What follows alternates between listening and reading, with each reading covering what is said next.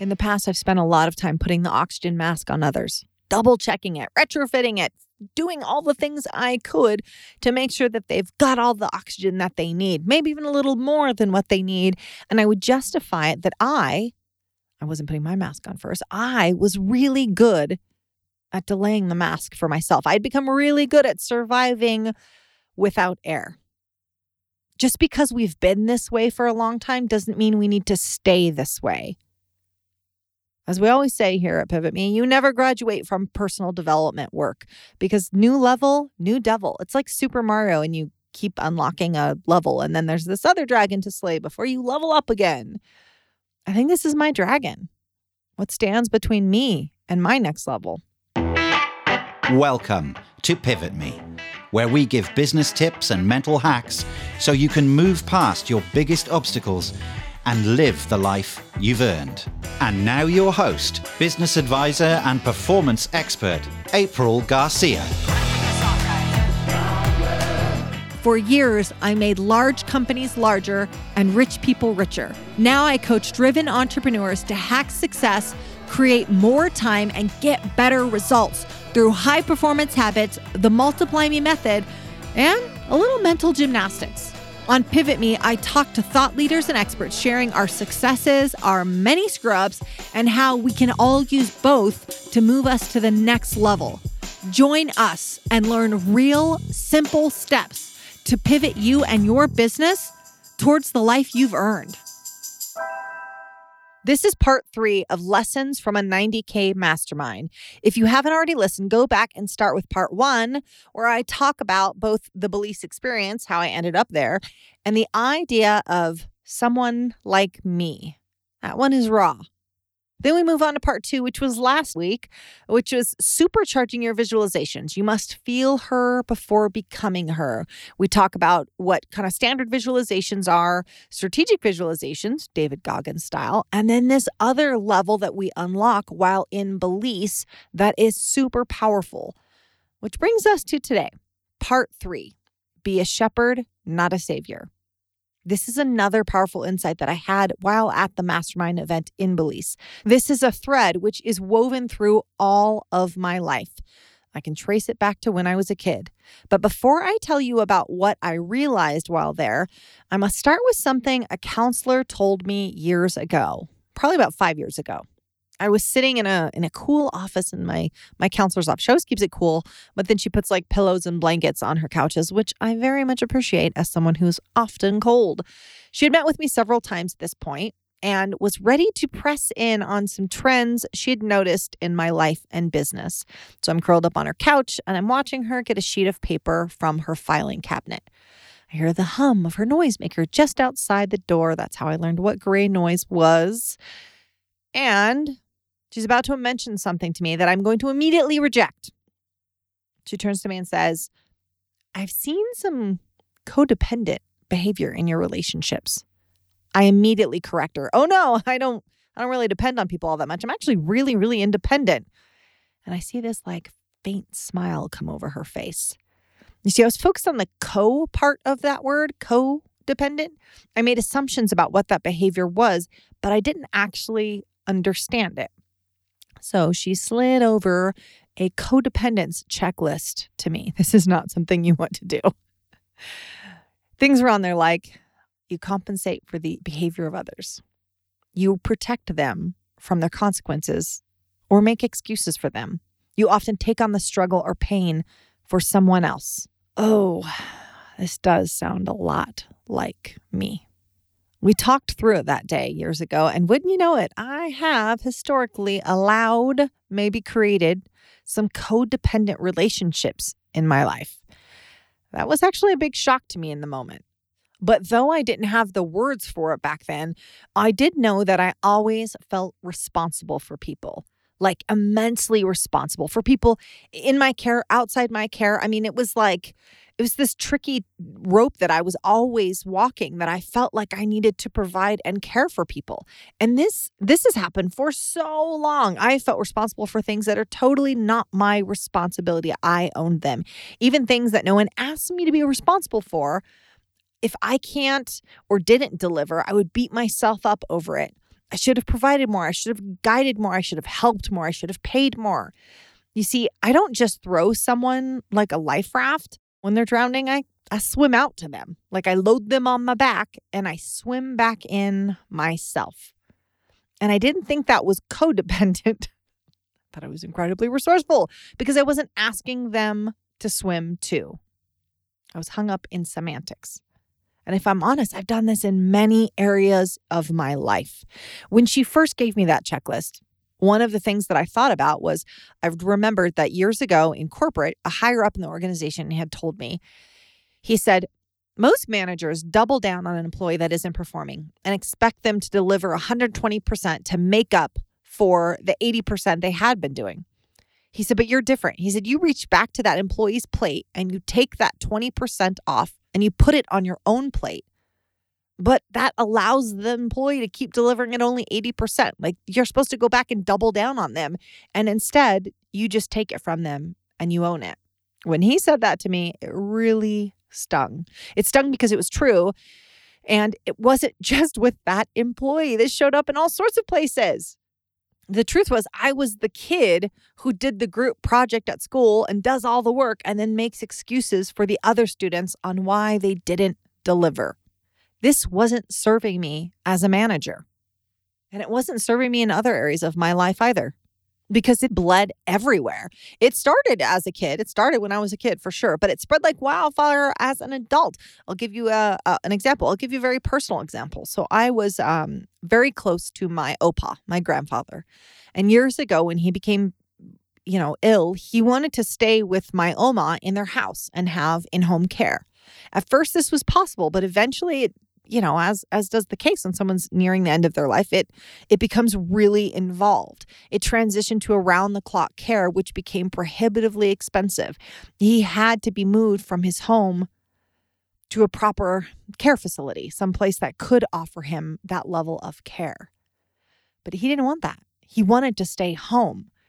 And this this killed me. This killed me that he had to leave his home, had to leave my Oma and go be somewhere else. Now, we waited as long as we could, but I owned this. It wasn't mine to own. This was 9 years ago. I was I was actually pregnant with our second daughter. And to this day I still feel guilt that I couldn't afford it. That I couldn't afford it. Not we. I I wouldn't uh, I wouldn't put this on anybody else. In no in no point did I think that he would have been responsible for paying for that care or his or his sons would be responsible for paying for the care. Like i owned this that i felt like i should be the one to pay for this. Was this my responsibility? No not at all. Was someone giving me that responsibility? No i was just taking it. And and uh, I want to be clear about something. This is not for the accolades. Sometimes people come in and they help and, and they're doing it for the wrong reasons. They're doing it for kind of the pat on the back. I don't want the accolades. I was literally doing it because I felt like I feared for them if I didn't do it. Like I was afraid for them if I wasn't able to deliver.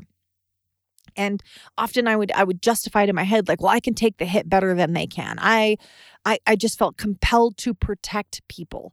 I can logically say, right now as I'm talking to you, no, this isn't my responsibility. Like providing, you know, round the clock care so he can stay at his home isn't really my responsibility. But emotionally at my core, I absolutely felt like it was. Look, I know it doesn't make sense. He didn't ask me to pay for it. His sons didn't ask me to pay for it, but I felt responsible for him. Never once did I put the responsibility of that on him, his family, or anyone other than me. And nine years later, it's still it's a tough subject for me. I still log it into this sort of regret category of my life. But this pattern of mine, it continues. While I was in Belize, I realized that I felt extremely compelled to, here's another example, pay for my niece's college, that I wanted to pay for all of my nieces and nephews' college. But but specifically I was thinking about my niece because she's just about to go to college and she's doing all the the paperwork and I wrote her, you know, one of her letters of recommendation so that was it was top on my mind that I should pay for this. I didn't want the burden to be on her. I didn't want the burden to be on her parents. But this is crazy. Does she need me to pay for college? No, totally not. My niece is a genius and she's got a bunch of scholarships and doesn't need or expect me to pay. Does her parents need or expect me to pay? Absolutely not. They have been preparing for this day, and me dropping a dollar into that bucket is not on their radar. They probably have no idea that I feel this way, and yet I low key feel responsible. Why? They don't need me to provide. This is on me. This feeling of needing to save them is all about me. It's my baggage. I'll tell you what my nieces and nephews really need. Like they need me to be present in their lives. They need me to see them. They need me to hear them and love them, but they do not need me to provide for them. And Belize, I did the work to pull on the thread. Why? Why do I feel like this is my job to protect, to provide others? And while I was there, I think I got to the bottom of that, but that is a much larger topic for another day. But most importantly for us today is what was I going to do about it? There is a fine line between being a provider, a savior, and an enabler. They don't need me to be their savior. They need me to be their shepherd, if anything. Lead the way, live an amazing, full, and integrated life. Go first and let them watch me do it, not do it for them. My niece doesn't need to see an aunt that benevolently pays for her college. Instead, she needs to see an aunt so wildly capable and in love with her life, fulfilled, energized that it inspires her to follow her own path. The most important thing I could do for my niece is to show her a woman loving her life and showing her what's possible. As Glennon Doyle, the author of Untamed, once said, they don't need me to save them. They need to watch me save myself. It will be a long road for me to accept that I'm not responsible for those around me. I've done it for so long. Honestly, I'm not even sure how to dismantle it. I mean, this habit, this way of being that doesn't serve me, but still feels very normal to me. I'm still working with my coach, Lauren, the somatics coach from Belize, and I know this is the path forward. I've come to realize that this focus on others, like this extreme focus on others, though often could be seen as one of my strengths, one of my greatest strengths, can also be the number one way I self sabotage. In the past, I've spent a lot of time putting the oxygen mask on others, double checking it, retrofitting it, doing all the things I could to make sure that they've got all the oxygen that they need, maybe even a little more than what they need. And I would justify it that I, I wasn't putting my mask on first, I was really good at delaying the mask for myself. I'd become really good at surviving without air. Just because we've been this way for a long time doesn't mean we need to stay this way. As we always say here at Pivot Me, you never graduate from personal development work because new level, new devil. It's like Super Mario and you keep unlocking a level and then there's this other dragon to slay before you level up again. I think this is my dragon. What stands between me and my next level? My people don't need a savior, they need a shepherd. I'm not supposed to swim out and save them. I'm supposed to throw them a ring buoy. I'm going to give you a little behind the scenes though. Ring buoy. I'm going to tell you this. So I wasn't sure what those ring things on the side of swimming pools. Okay, we're stepping out of the podcast and you're just having a conversation with your buddy April. Um, the like the white ring that are at all the swimming pools that you like throw in when people are struggling. I wasn't sure what those were called. So I texted my friend Laura. I knew she would know. Um, and she texted back. So I was like, what's those things that are always at public pools and you throw them in to save people? She texted back, that's called a ring buoy. And then she says, we use this catchphrase, throw, don't go, because most people who try to rescue others tend to drown themselves. Whew. She didn't know the context of my question, but man, she nailed the response. And now I see clearly I'm not on this earth to swim for people. I'm here to make better swimmers. What I really need to do is show them. I I want them, I want you to see me loving my life, living it to the fullest, inspiring you to do the same. And when you struggle, cuz we all struggle, when you struggle, I will throw you a ring buoy. Now that we know what they're called, I will throw you one. But I won't jump in and swim for you. You're strong enough to swim for yourself. You have the grit, the endurance to handle it. And when possible, I'll be your lighthouse. We're sticking with the nautical theme here. Here we go. I will be your lighthouse. I will check in with you. I will make sure you're doing great. I will ask, hey, do you need some guidance? What can I do for you? Where can we optimize this? But you got this. I hope that this really resonated with you. You know, the wrap up of my Belize Mastermind experience, it provided some insight for you. Either my specific situation in this episode of needing to be a shepherd, not a savior, or maybe some other unhealthy dynamic you've stepped into yourself. I encourage you to stop. I ask you to examine it. Don't give yourself a pass because I've always been this way. You can't say that. That's not an excuse. That is not that is not a reason to stop examining. Explore it, dig into it, do the work. You are worth it. See you next Thursday. Thank you so much for dialing in today and don't forget, make sure to subscribe wherever you get your podcast. And if you love what you hear, give us a 5-star review. It means the world to us. Hit me up on Instagram at the April Garcia or check us out online at pivot-me.com. This is all made possible with the support of you listeners, the numerous contributors, and our clients. Our music and production is by the amazing Rockwood Audio. Join me next time for more tips on how to hack success. And until then, make it a great day. Thanks, guys. You guys are amazing.